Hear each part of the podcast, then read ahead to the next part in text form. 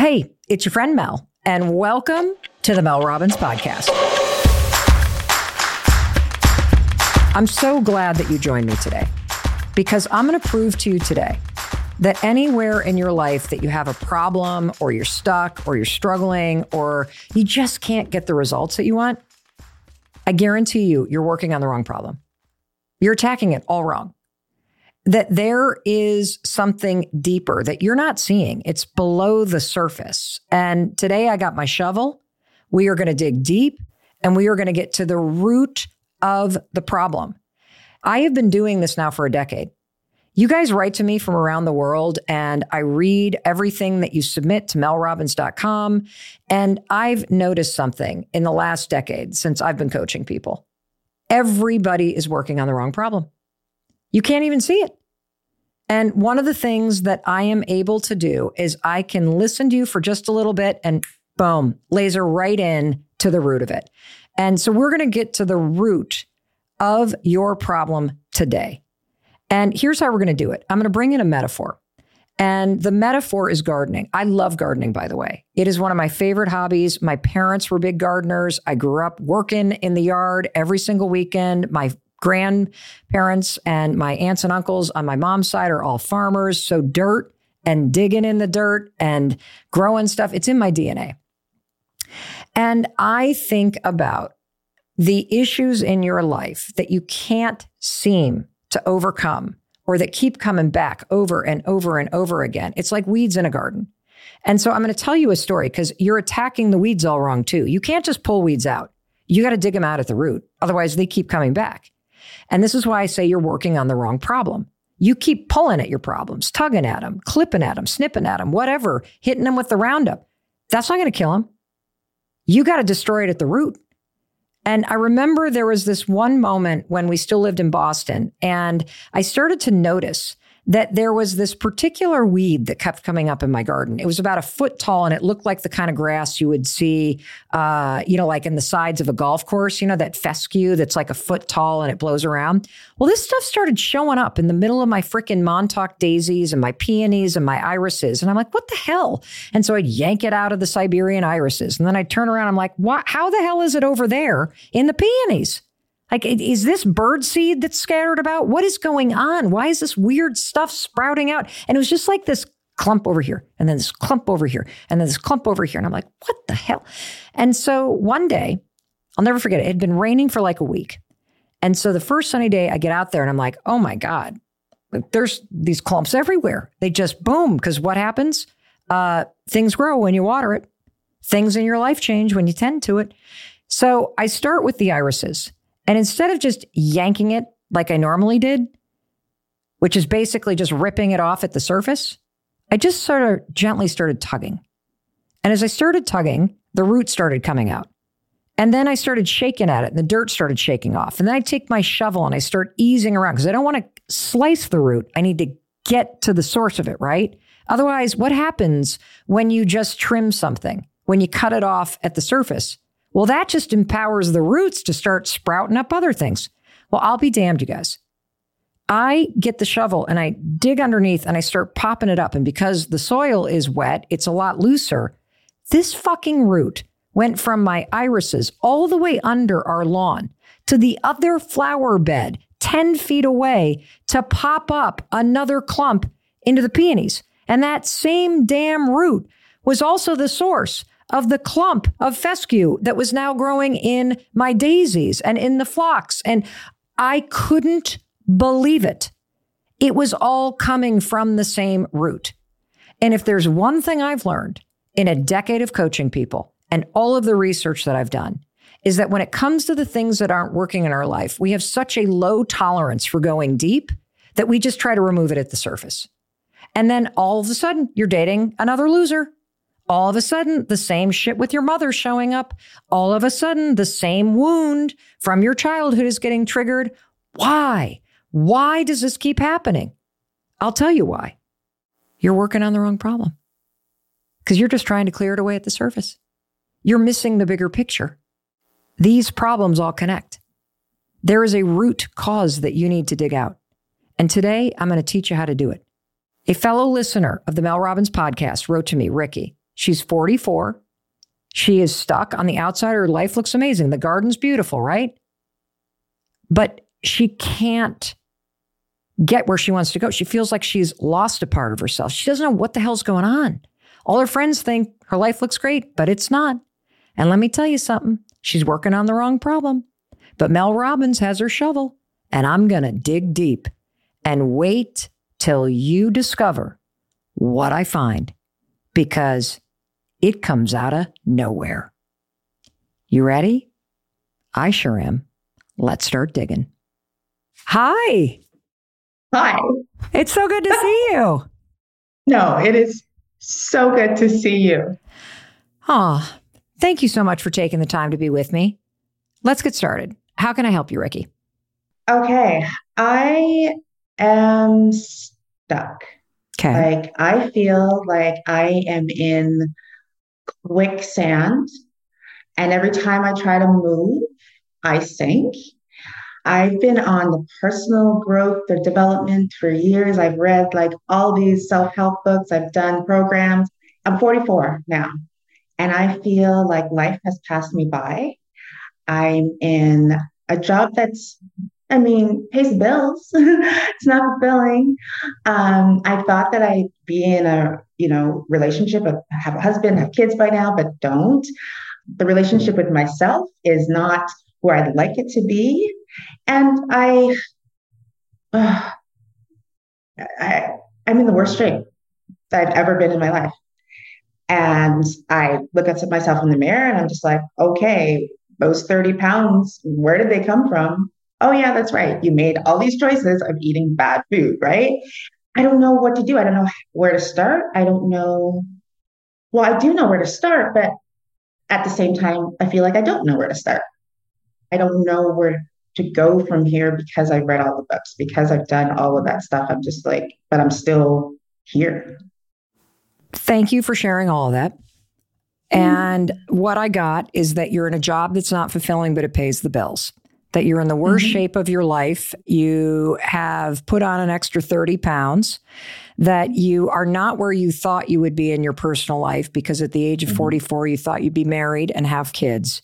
And your relationship with yourself is also in the gutter. And on top of all of this, you have read all these self help books and yet you still feel very stuck. Is there anything else? You got it in a nutshell, pretty much. Yeah. Okay. Yeah. So, do you want to hear the good news or the bad news? Let's go for the bad news. Okay.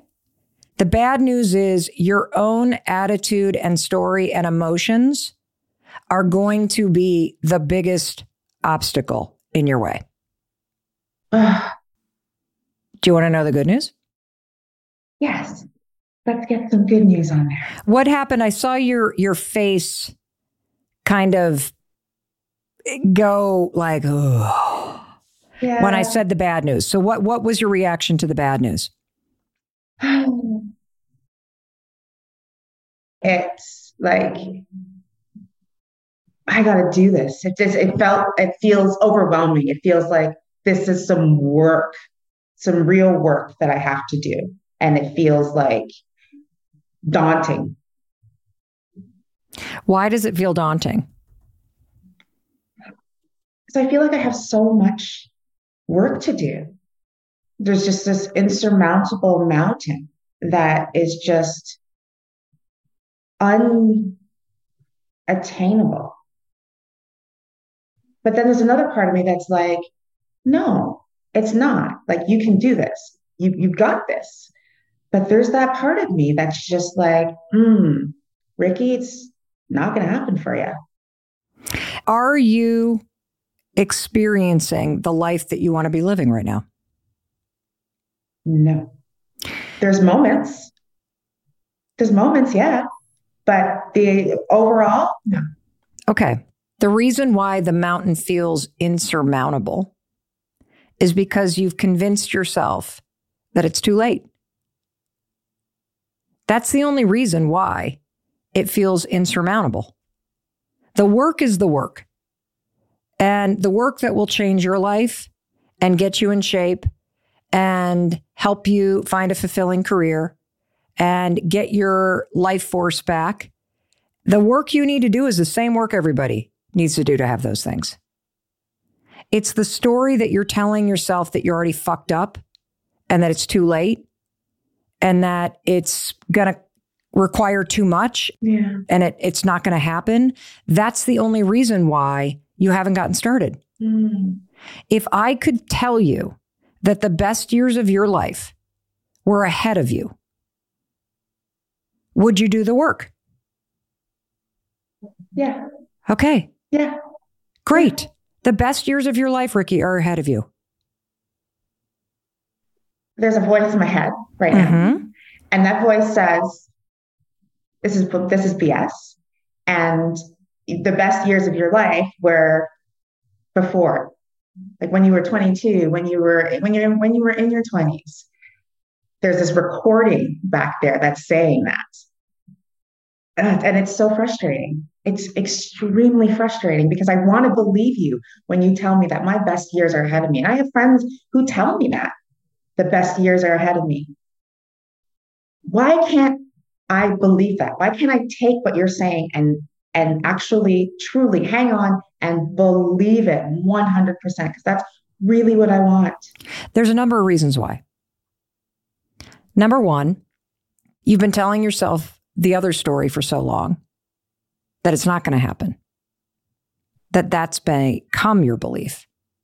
Number two, because that's been your story, that it's not going to happen, and you're sad about that, your actions in your day to day life, your routines, your rituals, your habits, they now match that story hmm. you have started to align with a person who believes that the best days of her life are behind you, which is why you're not taking care of your health. It's why having a job that is slowly sucking your soul dry, but paying the bills is enough. It's why you've given up or lowered your standards when it comes to uh, the kind of person that you want to attract your actions keep you stuck because your actions are the kind of actions that somebody who doesn't believe that the best days of their life are ahead of them are taking. And so the solution is to figure out what the day to day life looks like of a woman who believes that the best days of her life are ahead of her. And by God, she's going to act that way. Mm. And I have a suspicion that something happened to you either in your late 20s or in your 30s that knocked you on your ass and knocked you off track and you haven't recovered from it. Because it strikes me that you say, my 20s were the best time of my life. And so tell me about what was going on in your 20s that made you feel like it was the best time of your life.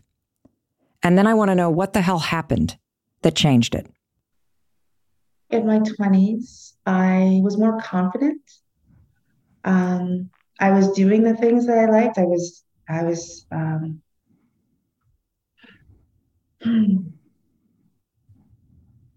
what really happened? My dad died. Okay. How old were you? He died when I was 28. Um, Yeah. And there was, after that, there was some depression that happened and, you know, um, some significant breakups that Mhm. happened. And I feel like those were just like probably things that crushed me. And I just didn't really recover. There you go. That's what happened. You experienced profound loss. The loss of your father, followed by the breakup of a significant relationship, spun you around. That foundation got ripped out from underneath you.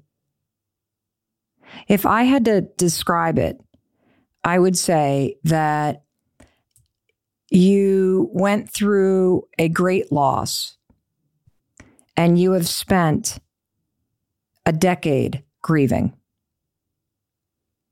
And that you've spent these past couple years kind of waking up from that and being disappointed with where you are. Mm-hmm. That's okay. It's okay. It's so easy, Ricki, to find yourself in a situation where you've read all the books, you listen to the podcast, but you do nothing. You're stuck in a freeze trauma response in your body where things kind of stopped moving forward when your dad died. And I kind of have this vision of you almost like hunkered down, waiting for the next thing to happen. So, like, you go mm-hmm. into this mode of not dreaming, not going for it like you used to in your 20s, to just getting through the day. And when you read all the books, you gain knowledge, right? That stays right up mm-hmm. here in your brain. Mm-hmm. But what you're dealing with is you're dealing with something that happened to you in your heart and your soul. So that's where we got to go to work. Is any of this landing for you? Yeah. I can see the wheels turning in your head, Ricki. And I can also tell that you're the kind of person who really needs a moment to process. My husband, Chris, is like that too. So I want to give you a chance to really let what we've been talking about sink in about how your dad's death is directly connected to how stuck you feel right now. And we're going to take a quick break and hear a word from our sponsors. And when we return, you and I are going to explore how they connect, and more importantly, what you're going to do next.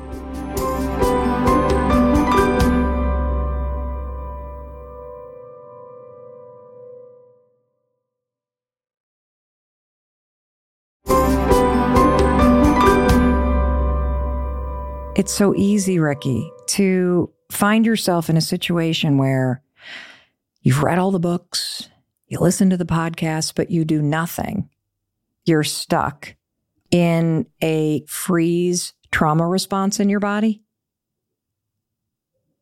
where things kind of stopped moving forward when your dad died. That's me coaching a listener named Ricki. I'm Mel Robbins, and Ricki wrote in because she's 44 years old. Her life is not where she thought it would be, and she feels really stuck.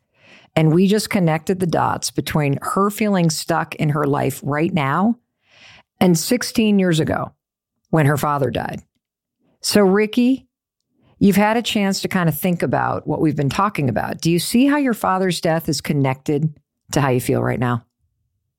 Mm-hmm. You know what I just thought of? What? So it's just like popped into my head. Um, I used to really, really love working out, and it never felt like a chore. It was just something I loved to do, and I, I would be running. And I, but when I found where I found out that my dad had passed away was when I was I just finished a workout, and I opened my locker and I checked my phone. And I so I found out he passed away while I was at the gym. And after that, going to the gym, like yes, I still went, but it never had the same momentum to it anymore. And I'm just connecting that right now. That is a beautiful insight, a life changing one. Mm-hmm. Because do you remember what happened? Is let's go back to that moment. You open up the locker, you mm-hmm. reach in and you grab your phone. Mm-hmm. And how did you learn? There was several messages okay. from my sister that were there. And okay. so I called back and then she had said to me, I let's we're I told her I was at the gym and she's like, okay, well, just call me when you get home. And I was like, what's going on? Something in me knew that because he was he had been in the hospital at the time and something in me i was just like just tell me just tell me just tell me and then she had and then she told me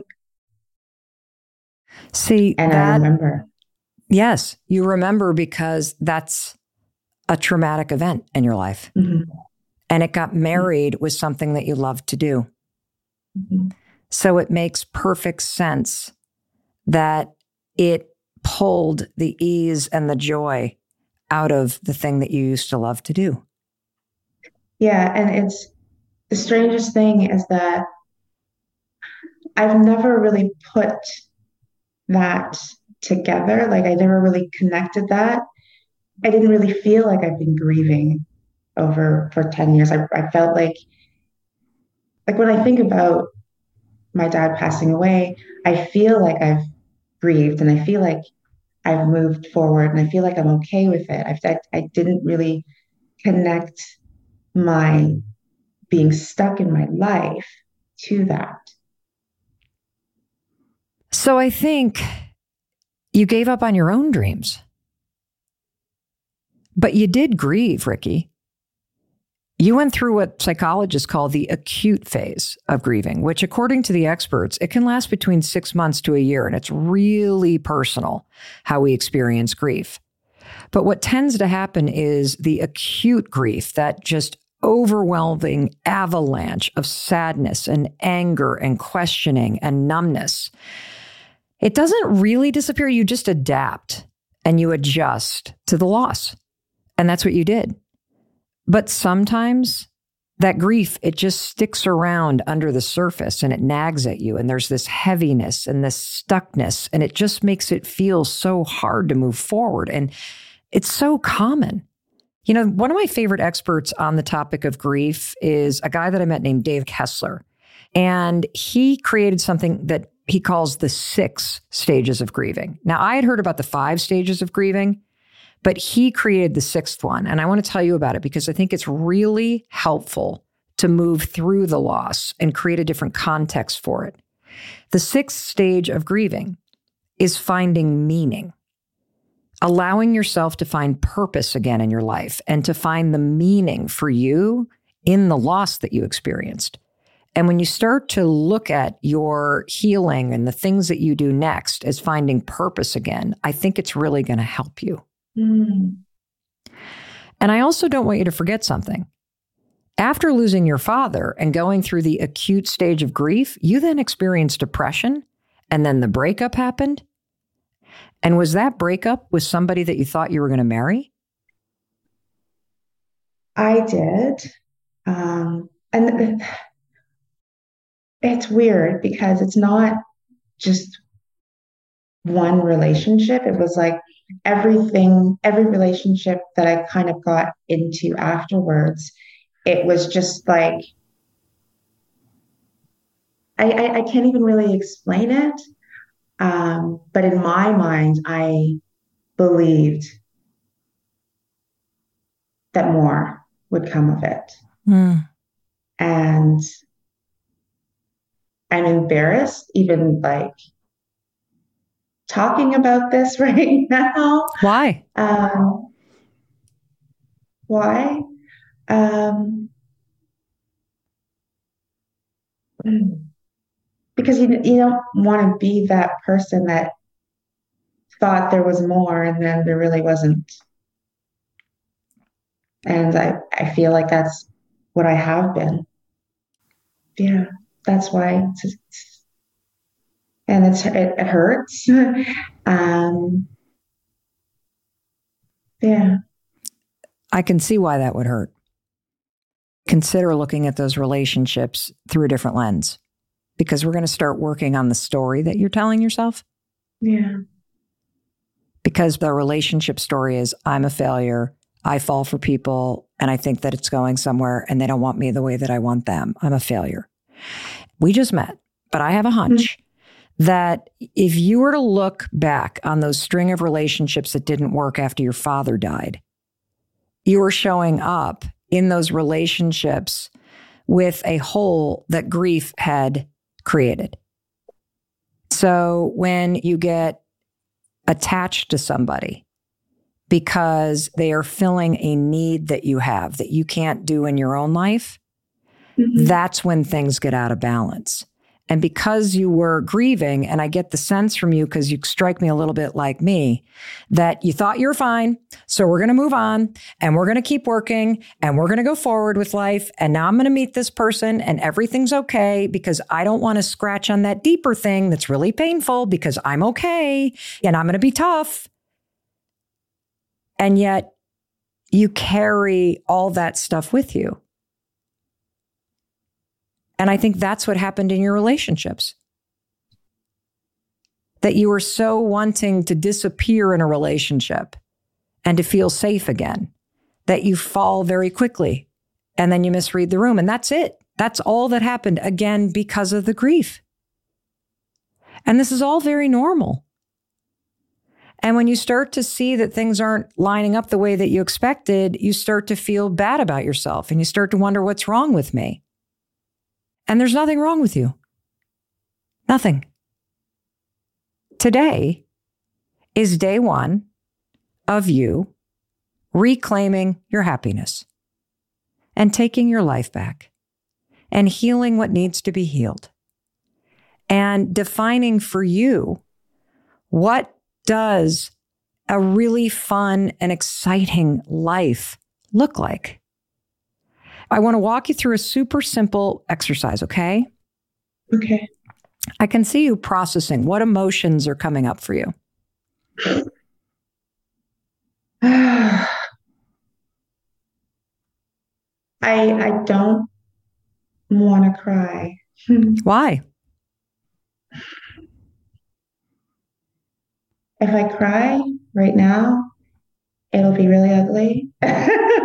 Great. and it'll just be really sobby and Great. Um, what are the tears about? Letting go. Mm-hmm.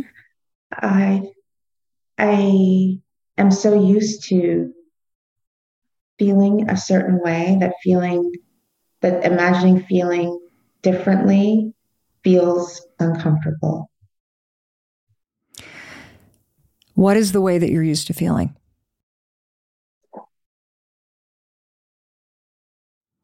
Let it come up. Doesn't matter that how much good comes into my life.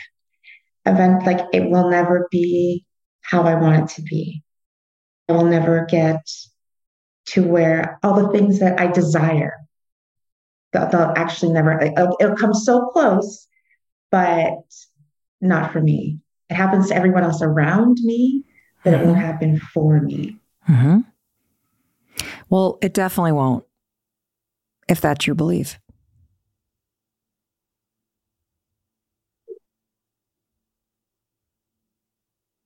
Because you won't let it in.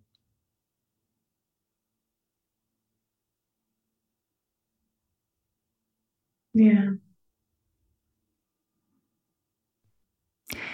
Is this the way you want to experience life?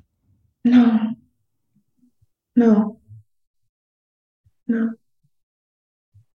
So, Ricki, I'm going to now teach you how to flip this.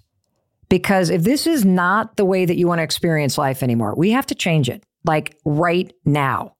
Let's make today and this conversation day one of your new life.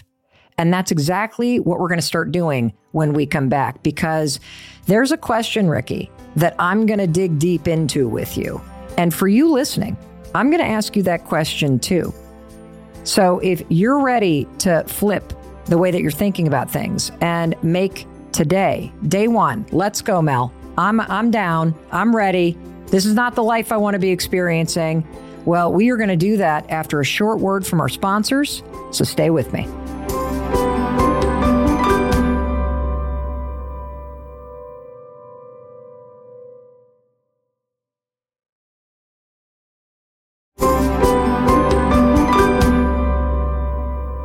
Hey, I'm Mel Robbins and I'm back with Ricki. And before we went to the break, we were talking about how if you believe that it doesn't matter how much good comes into your life, it's never going to get to where you want it to be, you have to change your belief.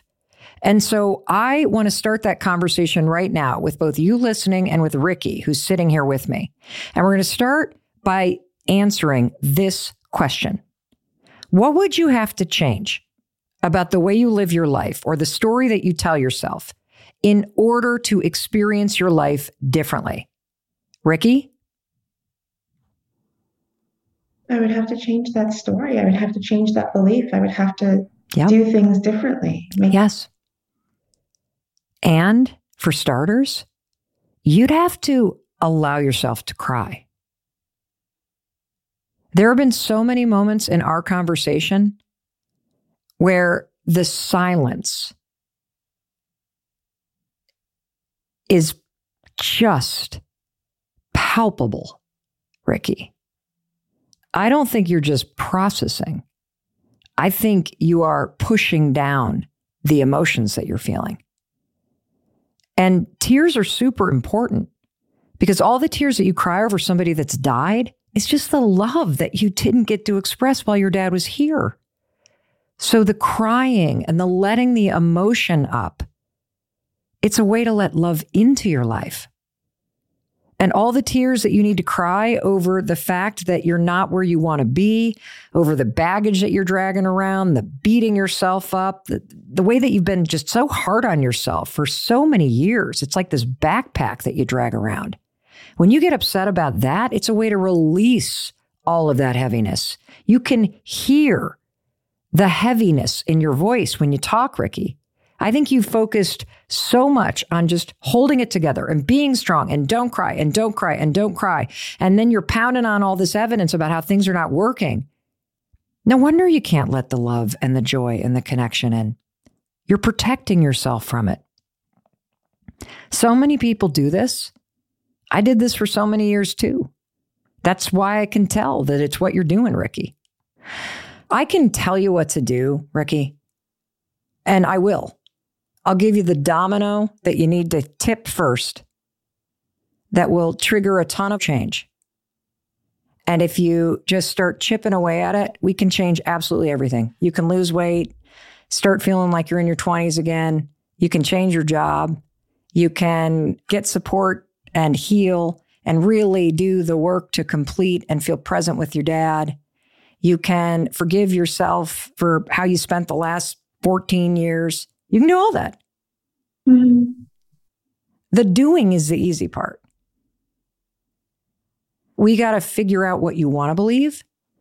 And then we got to start aligning your day to day actions with the belief that you want to be driving your life. And so that part's easy. It really is because it's just here's the shit you need to do. Fucking do it. That's it. Like that, that's change.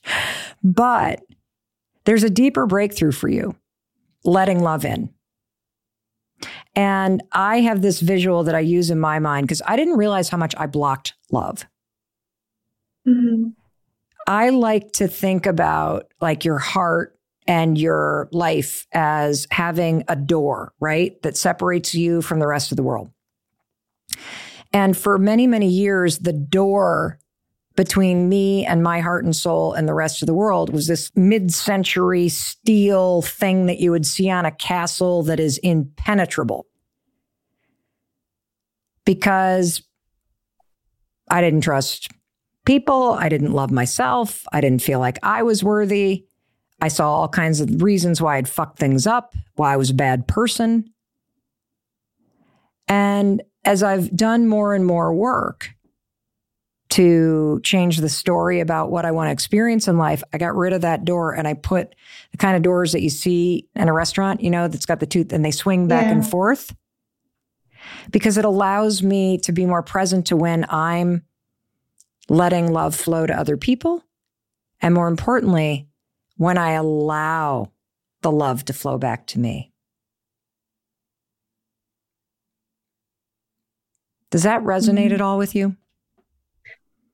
I'll tell you why it doesn't, and maybe you can help me with it because maybe okay, it great. does, and I'm just not I'm not seeing it. So I'm that friend that's always there. I'm that sister or that person that's always there, holding space for everybody else, um, being the rock for everyone else. I give so much love, um, and I do receive love. I think that I do, but maybe I don't. I don't know. I just, you're shaking your head like, no. rocks typically don't allow a lot of love in. And if you're spending a lot of your own energy beating yourself up and feeling disappointed, that's going to block love that everybody has to give to you. No, no, no, no, no. I don't need help. No, I'm okay. No, you don't have to go with me there. No, I can handle this on my own. No, I don't look good in this dress. That's not true. Okay.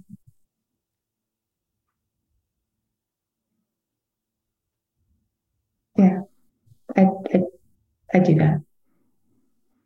Me too. Or used to.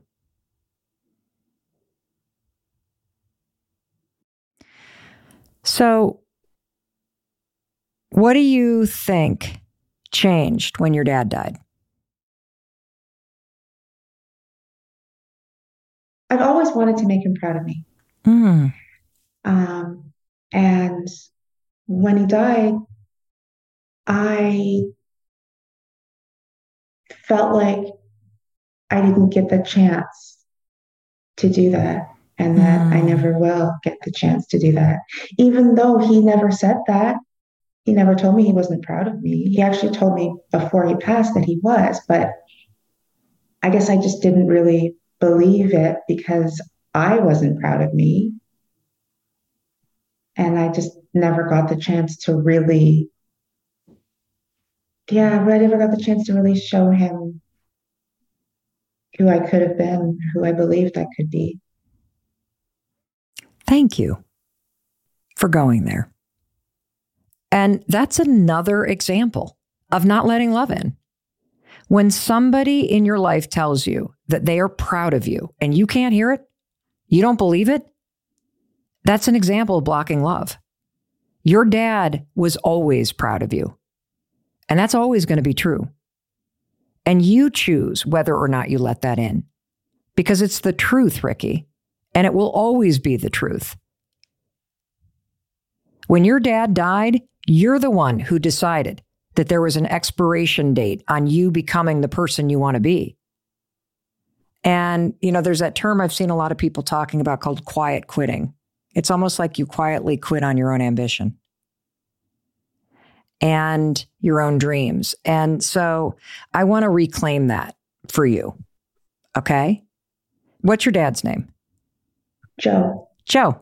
Joe's still here. Joe's watching. Joe is proud of you. This isn't Joe's shit. This is your shit.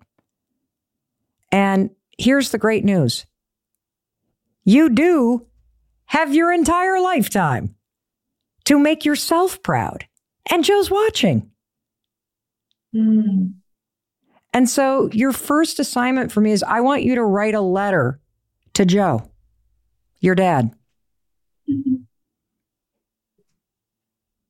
And I want you to thank him for being so proud of you. And I want you to tell him that you miss him. And you still feel that he's here. And you thank him for being with you and guiding you. And that you are writing this because you wanted to make a promise to yourself and a promise to him that you are going to go and do some amazing things.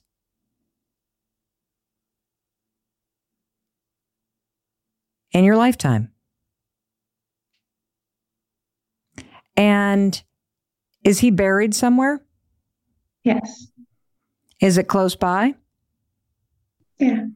I want you to go to his grave with the letter and I want you to read it to him.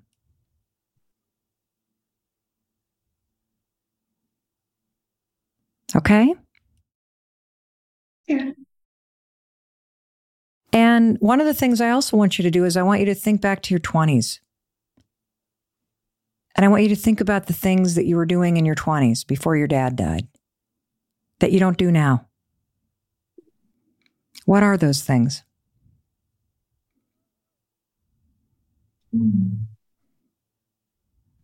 Taking more risks. Great. I was I was pursuing some creative things. Great. And I don't do that anymore. What you're going to put in your letter is, and dad, one of the things that I promised to you and to me that I'm going to do is I'm going to bring back what is the creative stuff you used to do, Ricki? Acting, singing, writing. And the reason why this is so incredible is because a job change doesn't go deep enough to change what's actually blocking your life force and your happiness. And if I were to have started this conversation by going, hey, you know what you should do? You should just go act. You'd be like, mm-hmm. what the fuck? Mm-hmm. You change the direction of your life by simply adding in the things that got lost when your life got turned upside down. And I think the act of writing that letter and going to your dad's grave and making a promise to him and to yourself that this is what you're going to put back into your life will be a way bigger deal and a way bigger motivator than any formula that I could ever give you. You got to connect the why back to your dad and back to you, mm-hmm. giving yourself permission to be happy and to be proud of yourself. That's your why. We're done here. Mm-hmm. Because if you give yourself permission to do that, it will open up so much momentum and energy that you'll change your job like that. You'll start exercising and taking care of yourself. But that's the missing piece. Mm.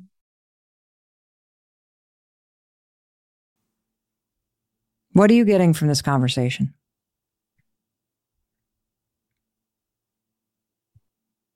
I'm like, things are clicking that I never actually thought had anything to do with each other. you know this this conversation we're having i i had no idea it was to go where it went. And i i didn't think that my dad had anything to do with me feeling stuck. I'm very surprised does it make sense yeah it does when you look backwards over time and you see mm-hmm. the events that happened and how those then accumulate and start to weigh you down. And then it slowly starts to shift your day to day life and the things that you feel like doing. And you can wake up from a period like that years later, and suddenly you're a person that doesn't exercise anymore and you're not acting anymore. And you don't quite know why. And your own life, Ricki, holds the map for tapping back into your life force energy and your joy and your momentum. Yeah.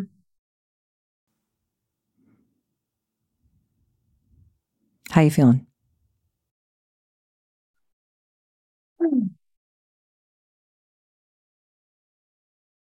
Good. I mean, like, it's just hopeful. That's what I, that's what I should say. I should say hopeful. Terrific. Um, can you write this letter and go read it to your dad? I can write the letter. Great. I would love to talk to you after you've done it. Okay. There's one other thing I wanted to tell you. Because um, how old are you again? 44? 44, yes. Okay. So let me tell you something. When I was 44, which would have been 2013, my life was not where I thought it was going to be. I was $800,000 in debt. There were liens on the house. I was struggling with a drinking problem. I was working two jobs to pay our bills because my husband was so depressed and bottomed out that he couldn't do anything. And I could barely keep the groceries on the table and the lights on at our house. So when I tell you at the age of 44 that the best years of your life are ahead of you, I fucking mean it. Mm-hmm. You will be startled by what you are able to achieve. You will be shocked at what unfolds.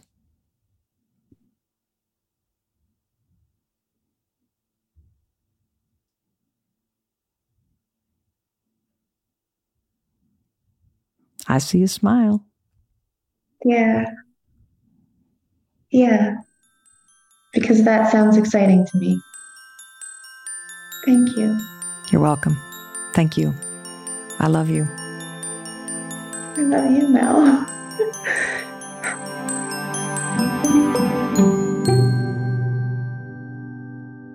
wow. That was incredible. And you want to know what else is incredible? Ricki did write that letter, and she did go to her father's grave, and she recorded an update for you and me. Check it out. Hi, Mel. It's Ricki. So, I went to the cemetery to visit my father, and it's crazy just the way that it ended up turning out because a friend of mine was driving down that to that area and the day that she was going happened to be the 16th anniversary of the exact same day that we buried my dad uh, 16 years ago so that was pretty pretty crazy anyway um, i read him the letter that i wrote and i told him how much i missed him and how i've kind of been giving up on life. And I told him about the revelations and the aha moments that I had with you, Mel, and that I continued to have after our session. It was really nice. Um, also told him about how I haven't been showing up in my life and I can still make him proud of the life that is ahead of me and that there's so much to my life that he's going to be able to watch and see and guide me just because he's not here physically. That doesn't mean that he can't help me and that he can't still be proud of me.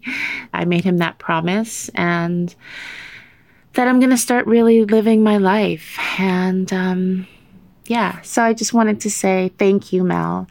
Thank you so much. I just feel like everything is going to be accelerating. I really believe that my life is going to be unrecognizable this time next year. But yeah, I think that's all I have to say. But thank you. all right. I'm not crying, you're crying. Oh my gosh. I I just love this. I love these conversations. I love sharing them with you. I believe her. I believe that everything's accelerating. I believe that her life is going to be unrecognizable this time next year. And the belief is so important. You just experienced what it's like to go from convincing yourself that you can't change and it's never going to work out for you to seeing what lies beneath the surface and what happens when you are willing to dig out those roots, when you're willing to go deep, when you're willing to do the work to truly change what you believe and mean it. Wow. And one other thing that I always mean is that I love you. When I tell you I love you, I mean it. And I always say it because so many people don't have anybody in their life that tells them, I love you. I'm proud of you. And I want you to let that in. Let it in.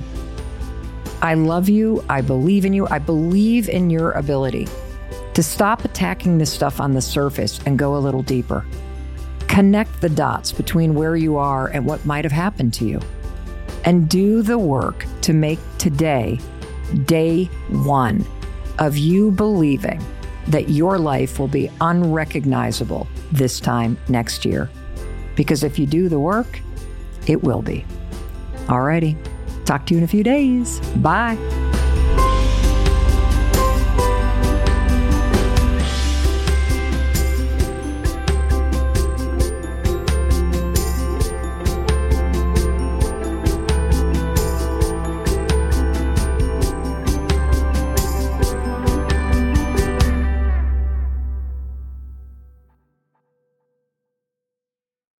Oh, one more thing.